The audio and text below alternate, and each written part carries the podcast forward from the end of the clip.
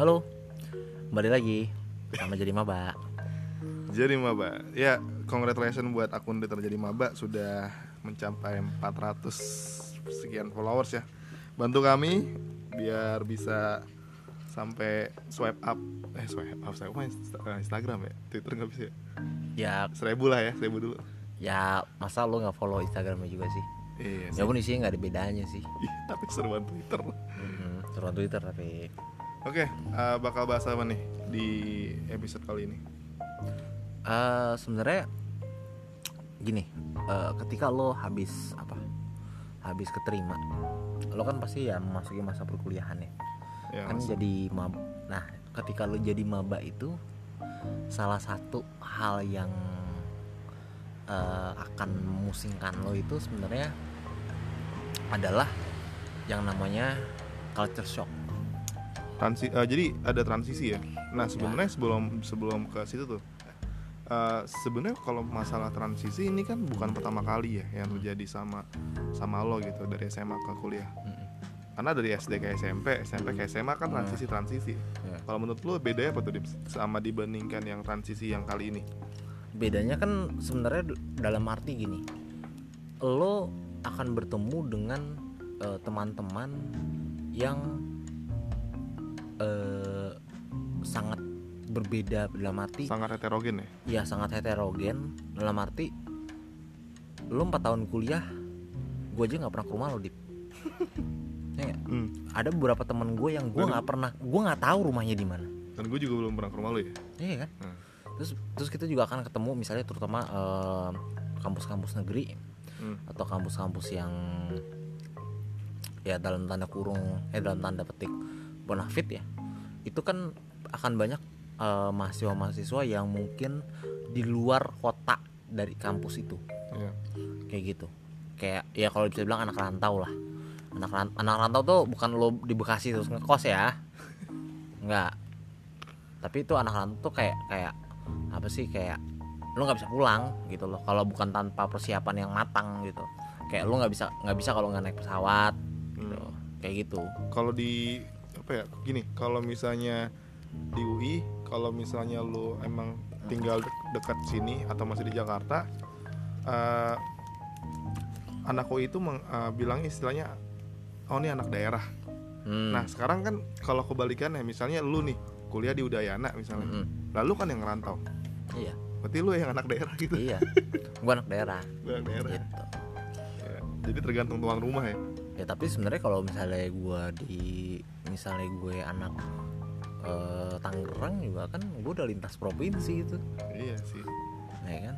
Ya sebenarnya gue gue kurang setuju kalau disebut anak daerah tuh gue kurang setuju. Gue lebih suka lebih suka anak rantau sih.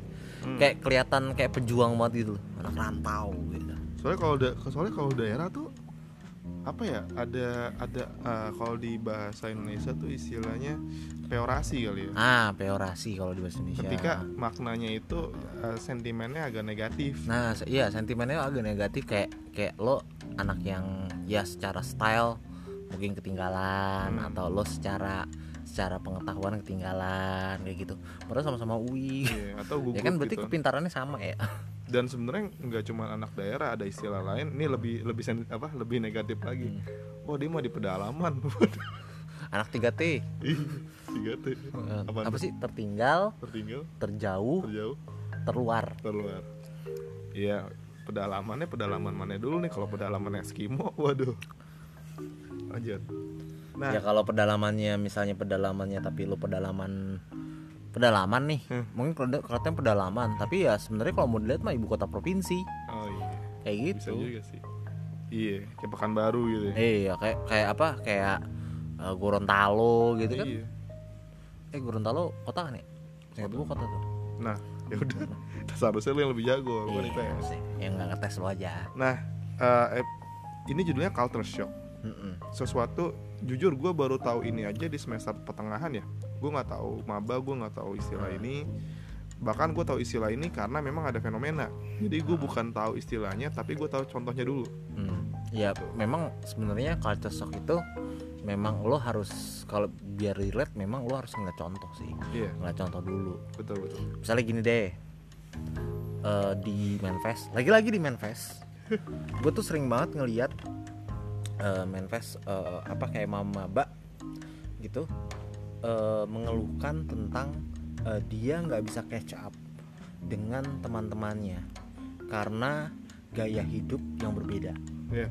dalam arti gini misalnya mungkin teman-teman lo adalah teman-teman yang suka nongkrong nongkrong lah ya nongkrongnya dulu deh Hmm. gitu kan nongkrong nggak yang pulang ke rumah terus atau misalnya teman-teman lo ada yang suka party Hmm. kayak gitu-gitu tapi kebetulan teman pertama lo mereka atau yang yang mau yang membia, membolehkan lo join tuh cuma mereka. Kadang gitu loh kadang kesulitan kesulitan eh, kenapa orang mengalami culture shock gue ngelihatnya adalah dia nggak bisa nih ngikutin lifestyle ini. Hmm. tapi harus terpaksa gitu loh karena misalnya teman-teman dia kebanyakan seperti itu. Biarpun ya gue bilang ya lo ketika maba memang lo akan ngelihatnya sebenarnya lo nggak lo nggak akan ngelihat banyak lifestyle lah menurut gua.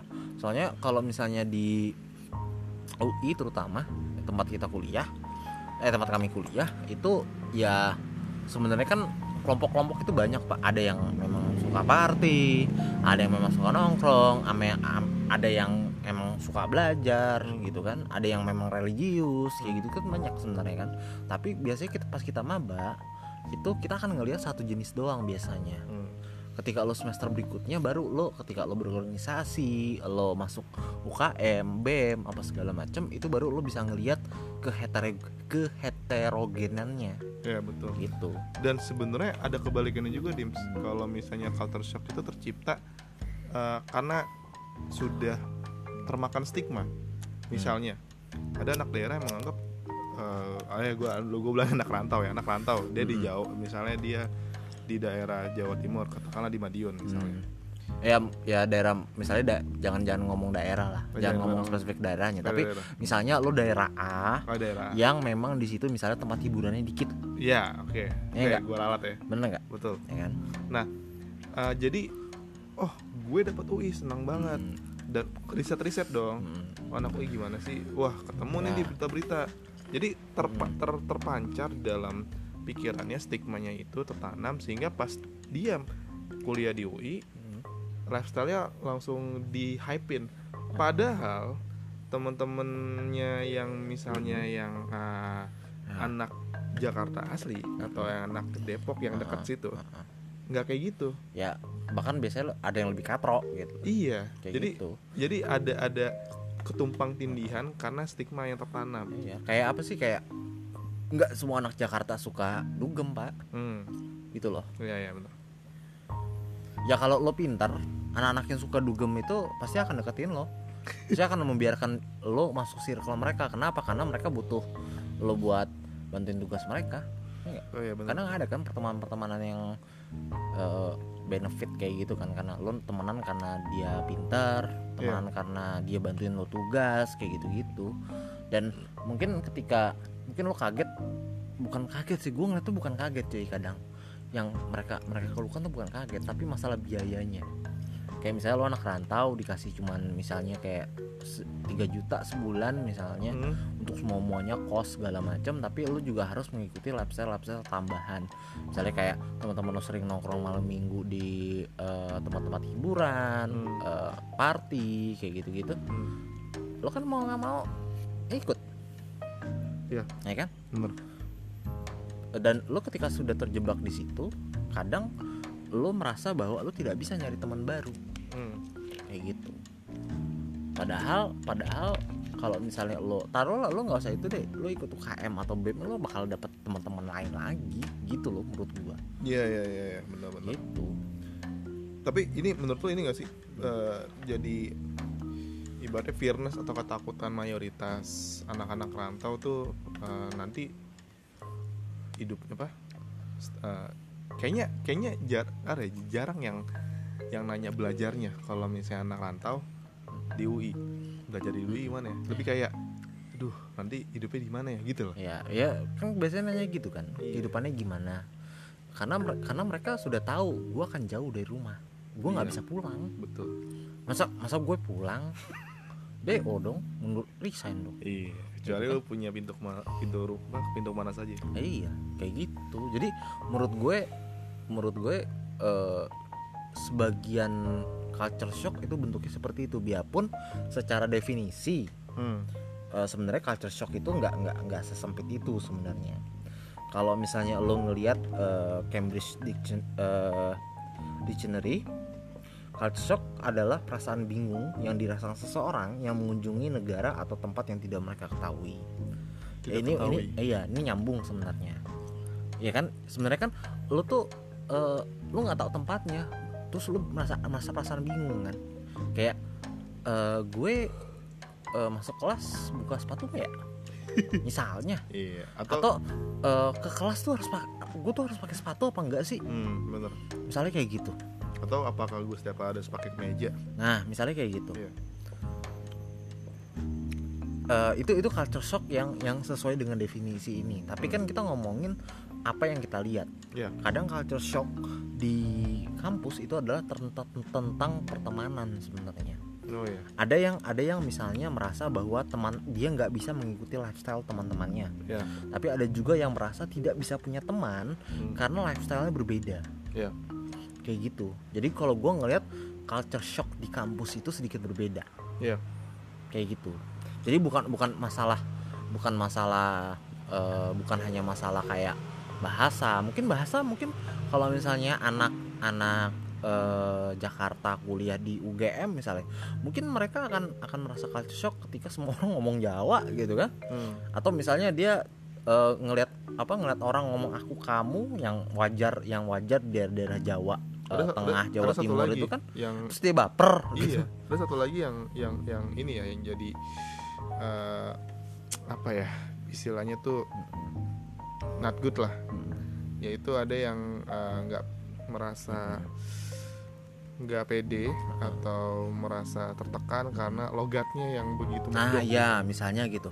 Dia medok nih Dia medok Terus dia merasa nggak pede ngomong itu. Hmm, Ngomong medok. Ngomong gue lu aja Susahnya setengah mati butuh, butuh waktu kalau Ya kan? kalau menurut eh, apa yang gue pelajari di sosial linguistik butuh waktu bertahun-tahun men biar logat lu tuh hilang Ya biasanya tahun-tahun terakhir tuh Baru Iya. baru baru lancar ngomong gue lu Dia pun Iya. medoknya masih ada Iya.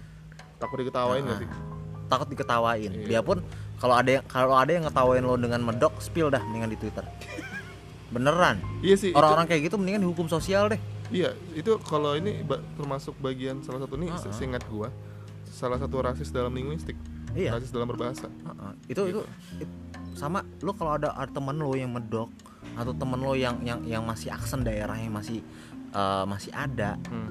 itu jangan lo ketawain men gitu loh kita kita kita nggak boleh kita nggak boleh nyuruh dia nyuruh dia menyesuaikan diri kalau gue Iya. bilang ya dia dia harus tetap memper kalau misalnya dia mau mempertahankan ya pertahankan aja karena uniknya sih. iya Asik kayak banget gitu itu kalau dia mau mempertahankan mempertahankan aja Iya. Cuma buat lu, lu pada yang merasa anak Jakarta merasa gaul dan merasa paling maju zaman Iya. paling maju gitu ya tolonglah. Lu jangan jangan ngetawain orang yang medok gitu loh. Lu ngetawain orang yang medok berarti ketahuan cuy. Lu tuh nggak open minded atau lu tuh lingkungan lu berarti tuh homogen banget. Ya dan dan lu tuh nggak nggak bisa menerima perbedaan berarti.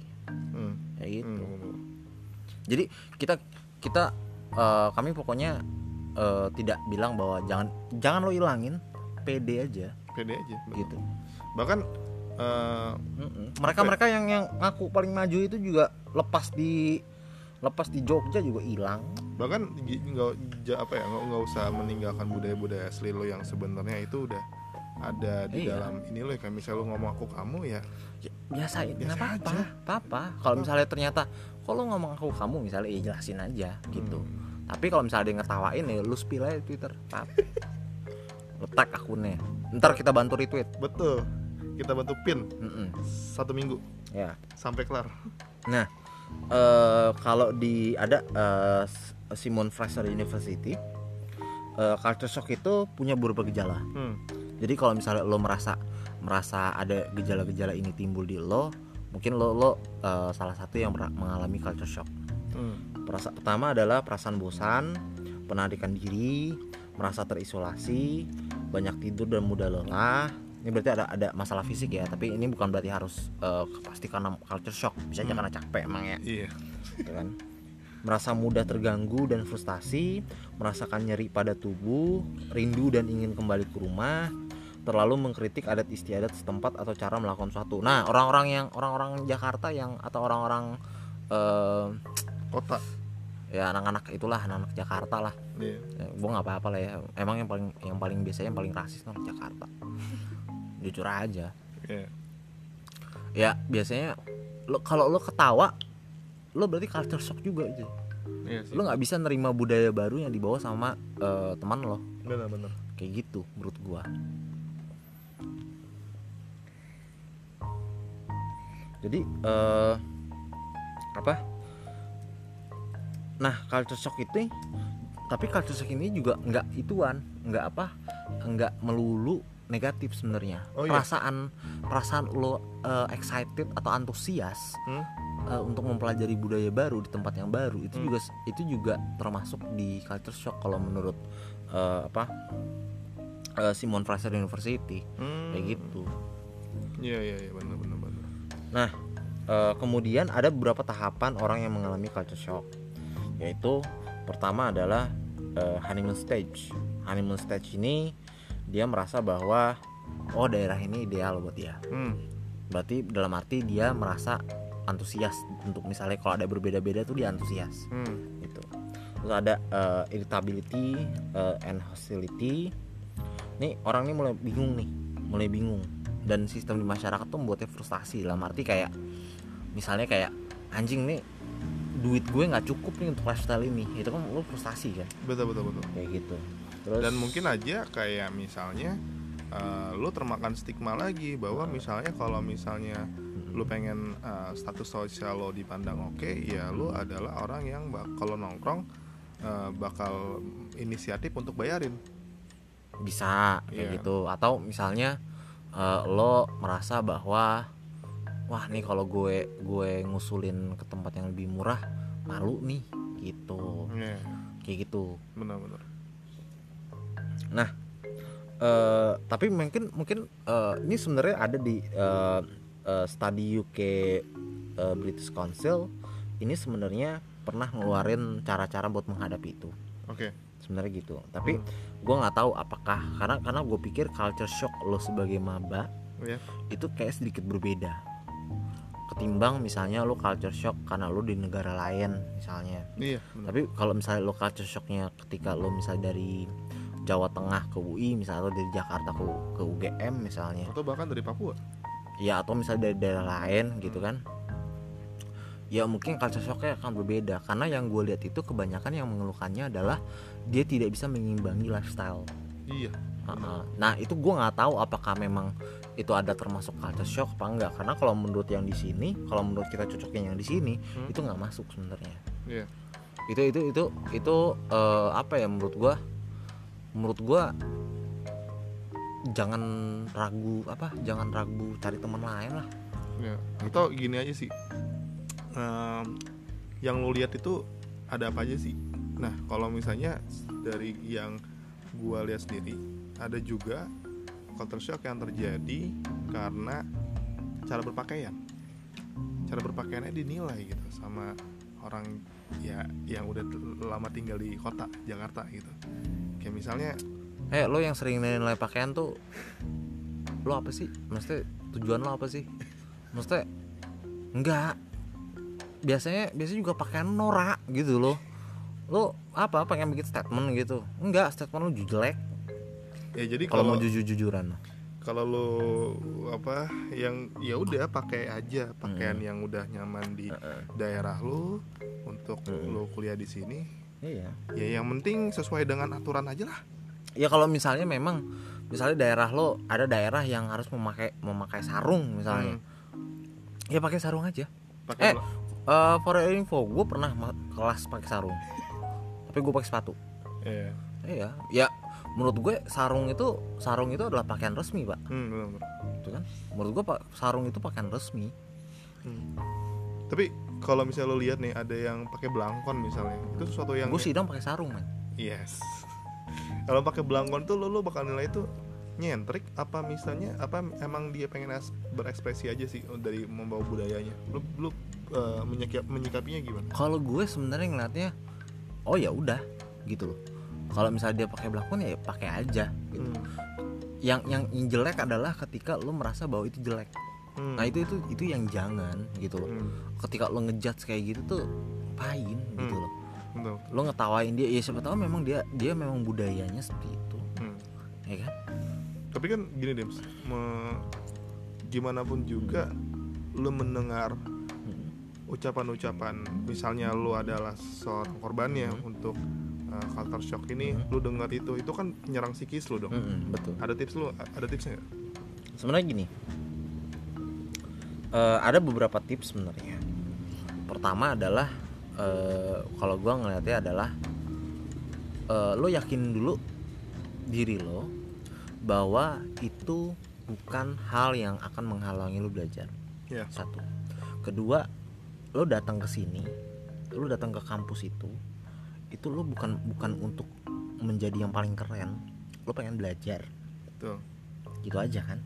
Lo pengen belajar. Itu Hmm. yang lo lo tekanin dulu. Gitu loh. Oke.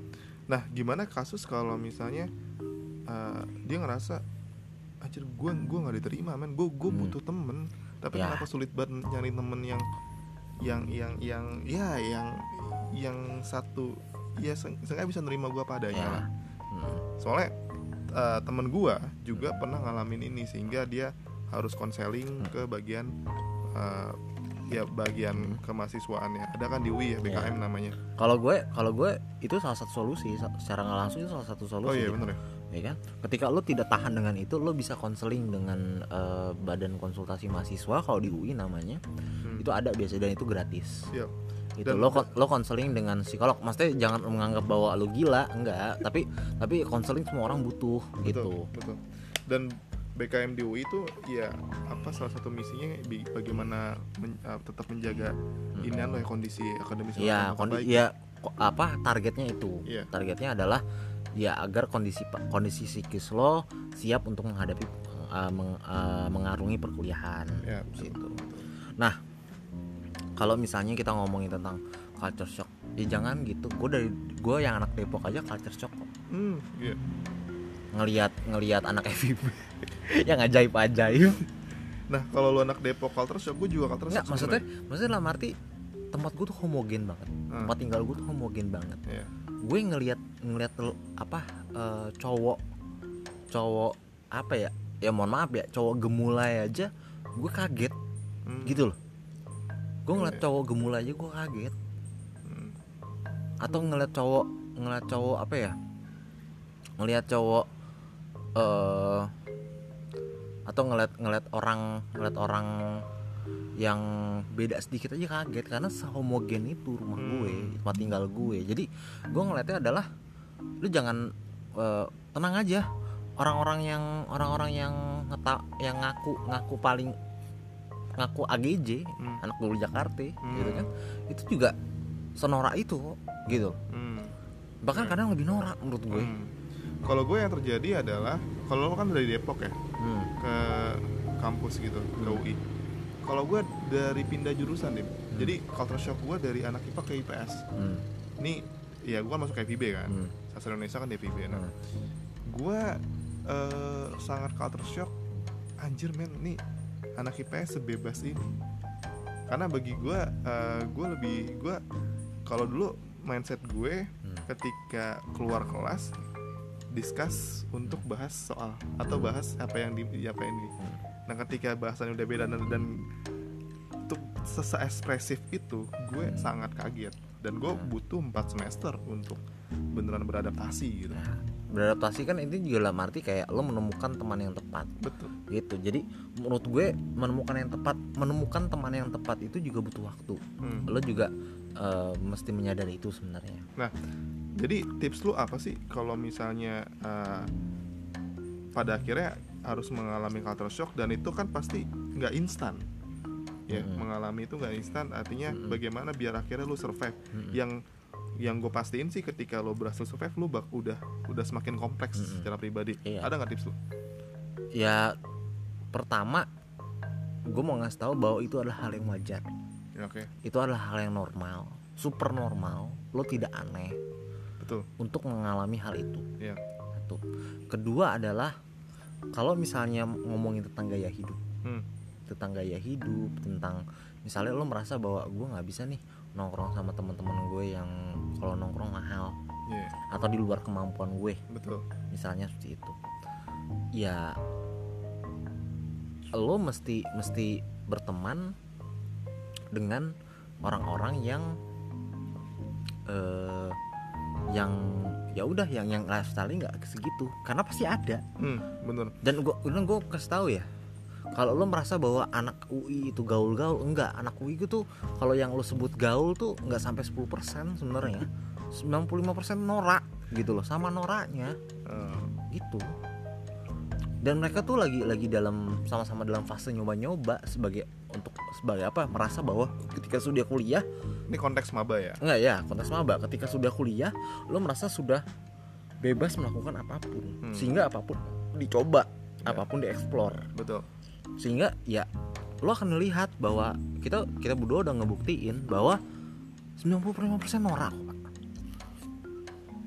yang gaul dikit. Hmm. yang gaul yang menurut, menurut lo gaul ya gue tahu. Maksudnya menurut lo gaul kan kayak eh, makan di mall Hmm. makan tempat fancy Betul. atau apa lagi sih? Ya. Eh, nongkrong di Kemang. Ya bisa. Ya kan? Staycation. Holy Wing. Ya bisa. Ya kan? Dan gitu. Kalau dari gua sih eh, satu hal yang perlu diyakinin kalau misalnya nanti terjadi culture shock sama lo yang gua harapkan sih enggak yaitu lo lo mindset lo gini aja. Selama lo nggak merugikan orang lain ya lo di jalur yang tepat. Ya, dan selama lo nggak harus eh, mengharuskan harus banget apa fake atau misalnya itu akan merugikan diri lo. itu itu istilah yang tepat ngefake. Ngefake. Ya kan? Faker. faker. Eh, gara-gara teknik Twitter ya? Boleh. Heeh. iya. Kalau misalnya lo sampai memalsukan diri lo misalnya lo nyembunyi nyembunyi nyembunyiin eh, ngumpet-ngumpetin eh, aksen lo atau dialek lo. Atau bahkan lu ngutang. Misalnya ya apalagi itu. Atau misalnya lo ngebohongin orang tua. Betul. Untuk mendapatkan uang lebih buat bisa jalan-jalan. Kadang kan suka gitu kan? Hmm. liburan jalan-jalan yuk sangkatan ini najis jadi kalau jadi kalau mereka nggak bantuin skripsi lo men. Jadi kalau misalnya aja. kalau misalnya jadi menurut lu gimana tips eh, tips lu kalau misalnya eh, orang ini atau misalnya lu misalnya di posisi di mana ya lu dikelilingi oleh yang teman-teman circle seperti itu. Apakah lu harus cabut aja cari teman yang lain atau ya udah emang takdir gue ya udah gue sendiri lu ntar juga teman gue bakal teman-teman yang bakal setipe sama gue bakal datang sendiri. Saran gue gini eh ada yang kayak gitu hmm. tapi gini gue gue merasa bahwa eh, ada nih anak-anak pinter yang dideketin sama anak-anak gaul. Tapi ya tapi ya lebih ke karena pengen dimanfaatin aja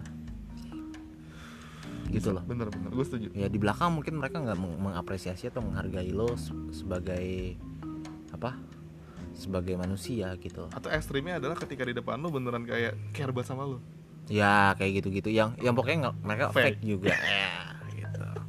Kayak gitu. Hmm. jadi kalau menurut pendapat gue adalah eh ya pertama tadi itu. Itu lo jangan menganggap itu tidak normal bukan lo yang salah Hmm. ingat ketika lo mengalami culture shock seperti yang kita sebutin tadi bukan lo yang salah. Itu adalah reaksi normal Hmm. dari sesuatu yang lo hadapi sesuatu yang baru. Hmm. terus kemudian adalah kalau misalnya ngomong ini kayak teman-teman gue toksik nih tapi gue nggak berani misalnya kayak Hmm, protes apa segala. Pasti gitu kan? Iya, harus ada ada tipe-tipe kayak gitu. Menurut gue adalah eh, biasanya kalau maba kan belum ada kegiatan ya. Iya, betul. kayak misalnya UKM atau BEM jadi kalau menurut gue adalah coba lo cari UKM atau BEM atau kepanitiaan Minimal komunitas lah. ya atau kepanitiaan deh Hmm. yang lu di situ itu Bisa ekspresif. bukan ekspresi tapi lu di situ itu lu mencoba untuk menemukan teman baru memperluas pertemanan Oh, lu di UI ada Dims. Paguyuban biasanya. ah paguyuban itu boleh Menolong Tuh, banget tuh. ya itu paguyuban tuh sangat menolong Hmm. menurut gue sangat menolong terutama kalau misalnya kayak misalnya masalah-masalah yang paguyuban tuh biasanya solidaritasnya kuat Sangat. jadi jadi biasanya itu senior senior yang masuk paguyuban itu biasanya sangat eh, menurut Jagain. gua menurut gua sangat ngejagain adik-adiknya Iya. kayak gitu Tapi Pag- paguyuban Bogor aja ada loh pak padahal Bogor doang Tapi kok apa paguyuban Jakarta ada gak sih? paguyuban gue mau bikin paguyuban Depok pasti itu pak. Enggak maksudnya gue mikir paguyuban Depok sama paguyuban Jakarta isinya tuh pelaku rasis semua Iya. gitu. gitu loh. Misalnya gitu ya. Iya, ya nggak nggak semua juga anak Jakarta kayak gitu. Nggak banyak juga yang bohong banyak. Iya, tapi ya tapi ya ada ada gitu loh Hmm. ada atau nggak usah paguyuban Jawa atau pa- paguyuban orang yang merasa orang situ lah Hmm. akamsi akamsi situ gitu Hmm. jadi menurut gue kayak gitu tapi kalau misalnya itu satu yang tadi gue sebutnya adalah tipsnya adalah eh, coba lo mencari kegiatan di luar circle lo itu Hmm. kalau misalnya lo ngomongin tapi itu kan teman-teman jurusan gue tenang Ya. men satu jurusan itu nggak mungkin satu jurusan itu pasti ada yang eh Terseleksi. bis- apa ya kayak nggak mungkin eksklusif gitu loh. Hmm. nggak mungkin ada yang yang kalau gue tuh eh, ada pasti yang orang yang ketika lo chat bales. Hmm. kayak gitu. Jadi saran gue gimana? Ketika lo nanya sesuatu ya misalnya lo merasa dicuekin gitu di grup misalnya. Kan ada ya orang-orang yang males balas grup tuh ada ya kalau kayak gue gue tuh males balas balas ada orang nanya malas balas di grup tuh males. Nih apa cek? kalau gue biasanya misalnya ada yang nanya itu gue PC orangnya. Eh ini jawabannya atau ini nih maksudnya Emang gitu. kenapa tuh? males aja. Males aja. males aja. Eh, males aja. Kayak gitu. Nggak tahu nggak tahu. Gue gua nggak tahu ya maksudnya dari sisi psikologis itu menunjukkan apa menunjukkan apa gue nggak tahu. Tapi nah tipsnya gampang. Ini kalau lo mau effort kalau lo ada sesuatu yang lo tanyain tapi di grup nggak ada yang balas lo PC satu-satu. Pak ini effort lo ya. Iya. kayak gitu. Effort lo soalnya soalnya bukan berarti mereka cuekin lo tapi ada juga yang memang males jawabnya. Gue gua gua gua termasuk tipe yang itu. Kalau memang ada yang butuh pertolongan biasanya gue PC langsung. Iya, iya. gitu loh. Kayak gitu. Terus apa lagi sih kalau culture shock ya masalah biaya. Inget lo di situ lo di kampus buat belajar pertemanan lo kalau pertemanan lo membutuhkan uang yang lebih banyak daripada yang lo bisa sediakan itu berarti bukan pertemanan yang harus lo ikutin Iya. ninggalinnya pelan-pelan gampang Hmm. menurut gue menurut gue bisa ada caranya mungkin bukan gampang ya tapi ada caranya yaitu mulai mulailah mencari komunitas-komunitas atau UKM atau BEM atau tempat-tempat yang ya udah lu coba cari passion lo Iya. kayak gitu gitu. Dan kalau dari dan kalau dari gue sih pengen nambahin aja bahwa um, ya pepatah lama tuh kayak masih berlaku gitu. Jadi diri lo sendiri adalah hal yang paling yang paling worth it untuk di untuk dijalanin gitu ya. Sampai karena gini yang terjadi sama gue misalnya eh temennya akhirnya datang sendiri aja iya akan datang dengan sendirinya. Iya. Dan akan datang dengan sendirinya atau pergi dengan sendirinya. Ya betul. Kayak gitu. Tapi nggak ada nggak ada salah juga kalau misalnya eh, lu meminta sar apa masukan buat temen lu yang yang yang yang oh lu udah dapet temen nih dan gue di kelas tuh udah normal belum sih? Atau misalnya atau misalnya gini deh atau kasus lagi apa? nyari teman kelompok. Kan ada Oh, tuh iya. biasanya dosen-dosen yang kalian nanti bikin kelompok ya nah biasanya ini gampang ngakalin ini gampang kalau misalnya lu nggak lu merasa bahwa tersisihkan atau lu susah dapat kelompok itu sebenarnya itu lo bisa buktiin di eh, kayak gini di nanti nanti mungkin kita akan bahas tentang tips-tips eh, kerja kelompok ya gue gue gue banyak loh tips-tips kerja kelompok oh iya Iya, ada beberapa lah. Gue kerja kelompok tuh. Hmm. Kan kerja kelompok tuh kadang ada yang nggak ngerjain, Hmm. ada yang apa, kayak gitu-gitu. bahkan ada yang ini ya yang mendesain eh, apa ya penipuan gitu kayak gue sakit nih tapi gambarnya gambar orang lain sebenarnya tangannya itu tangan infusan orang lain Ada yang begitu ya. ada di Twitter tuh pernah Oh. pernah viral jadi gitu. Kalau gue, kalau gue sih nggak sampai segitu, cuman gue ini ini mungkin boleh cerita ya, pengalaman. Ini teman-teman teman-teman gue kalau misalnya dengerin ini pasti mereka langsung tahu nih siapa orangnya. Sepil sepil Nggak usah, nggak usah spill. Nggak, orangnya udah lebih sukses dari gue soalnya. ah, boleh Eh, apa jadi gue sekelompok sama dia. Hmm. Nah dia ini gue kasih tuh kan bagi tugas dong, bagi tugas. Iya. udah gua kumpulinnya ke gua aja deh ke lo Ah. kumpulin ke gua kumpulinnya ke gua terus eh gua deh yang pokoknya yang nanti format apa segala macam. Lu cukup ketikin aja. Hmm. ngetik masih draft kasar nggak pasal karena gue tahu nih orang nih males lah kuliah gitu. Hmm. kayak gitu. Tapi ngarep nilai itu kan males banget ya. Maksudnya maksudnya orang-orang kayak gitu males gitu kalau kalau suruh kerja kelompok gitu. Hmm. tapi gue kebetulan ke- sekelompok sama dia. Gue gua adalah tipe yang nggak pernah nyari kelompok gue biasanya kelompok sisaan lah yang nyari lo asik. Enggak gue biasanya sisaan aja. Oke. Gue kayak kayak biasa kayak kelompok ini nih nih, nih. gue biasanya di ujung tuh. Cuy siapa yang belum dapet kelompok? Eh gue gue gue gue ya udah yuk. Gitu. Biasanya gue gitu atau gue nunggu. Nunggu. Emang pasti ada sisanya pak. jarang tuh yang ngasih offering ke lo. Hmm? dia lu udah belum dapat ke ya semester kelompok. berikutnya offeringnya bagus Oh, gitu. karena karena karena mereka tahu gue ini eh, bisa diandalkan maksudnya gue ngetik tugas rapi bagian Hmm. Ya, ya. gue tuh rapi enak dibaca Ah. dan nggak nggak ribet buat ngebetulinnya Ah. bahkan bisa dibilang lo kalau sekelompok sama gue lo udah nggak perlu ngecek ngecek lagi lah Hmm. nah ada nih sekelompok sama gue dia sampai hari H yang gue gue batas batas yang gue tentuin nggak ngumpulin apa yang gue lakukan namanya nggak gue cantumin tapi tugas bagian dia gue, yang kerjain tapi namanya nggak dicantumin Hmm. itu yang itu yang kemudian membe- yang kemudian gue merasakan membedakan antara gue SMA sama gue pas kuliah. Maksudnya? Lu tidak perlu lu nggak perlu takut sama peer pressure. Sama apa? Peer pressure. Oh. Kalau misalnya dia nggak ngumpulin nggak ngerjain tanggung jawab dia ya udah nggak usah dicantumin namanya. Gue langsung ngomong ke dosen pak si Anu nggak saya cantumkan apa namanya. Karena dia nggak ngumpulin. Ini saya yang ngerjain. Hmm. gue bilang gitu. Hmm. gue bilang gitu dengan segala konsekuensinya. Hmm. tapi ya kenyataannya gue nggak dilabrak kok. Gue nggak nggak dimarahin gue nggak dimusuhin sama angkatan gue Yang jadi apa? Impactnya hubungan personal lo tapi gue sama dia emang emang dia dia abis itu nggak pernah negor gue lagi. Hmm. dan I, dan I don't care. Sampai hari ini? Sampai hari ini. Hmm. gue yakin dia ya gue gue yakin dia pasti kalau ngeliat muka gue tuh pasti inget itu karena seinget gue dia juga protes ke dosen. Emang sekrusial itu waktu itu? Hmm? sekrusial itu? Krusial sih enggak tugas bi oh enggak krusial pak. Karena itu jadi jadi nilai UTS oh. Krusial itu. Hmm, kayak iya, gitu.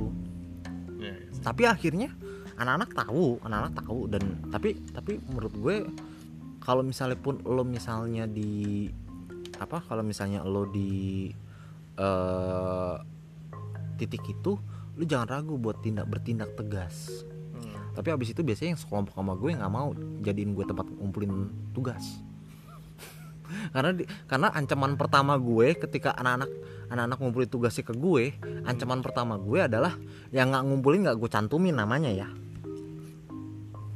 Iya benar-benar. Tapi eh, iya sih emang. Tapi kalau misalnya ngerjain tugas kelompok, gue tuh pernah dari sekian tugas kelompok ada memang yang paling menyenangkan bagi gue. Emang ketika ngerjain bareng-bareng sih. Gue nggak pernah cuy ngejain bareng-bareng Wah nggak pernah ya. nggak pernah Mungkin pernah karena ini kali jurusan lo itu kali.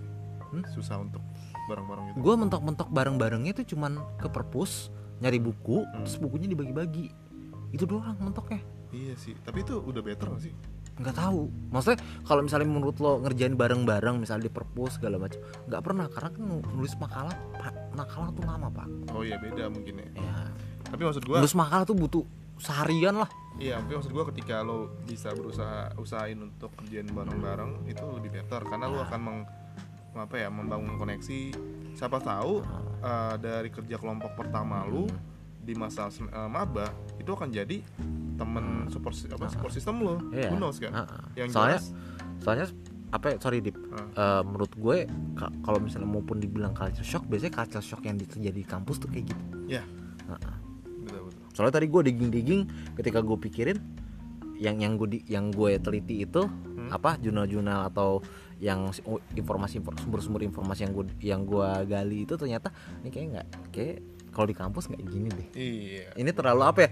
Terlalu general atau terlalu bahkan terlalu kompleks gitu loh. Iya makanya kan lebih be- apa ya lebih valid lagi kalau lu denger sama orang yang udah pernah menyaksikan langsung. Ah, ah. atau ya maksudnya dalam arti kita nggak mau bilang kita valid banget ya. Iya. mungkin pak ya kita kita bukan anak rantau men. Betul. Kita berdua bukan anak rantau. Betul. Ya kan? Tapi, kita ngelihat gitu. dan kita sama sama-sama punya porsi ngerasain culture shocknya masing-masing. Lu dari Depok ke Jakarta gue dari IPA ke IPS Enggak, dan- gue dari Depok Depok pak. Nggak ke mana-mana gue. Itu aja masih culture shock. Ya, oke. Heeh. Oke, kalau ada yang ingin ngebahas uh, culture shock ini lebih lanjut, mungkin bisa DM kita di Twitter at, Boleh lah cerita-cerita at jadi maba underscore ID. Kalau ada yang mau cerita, kita undang langsung, ya mungkin secara online.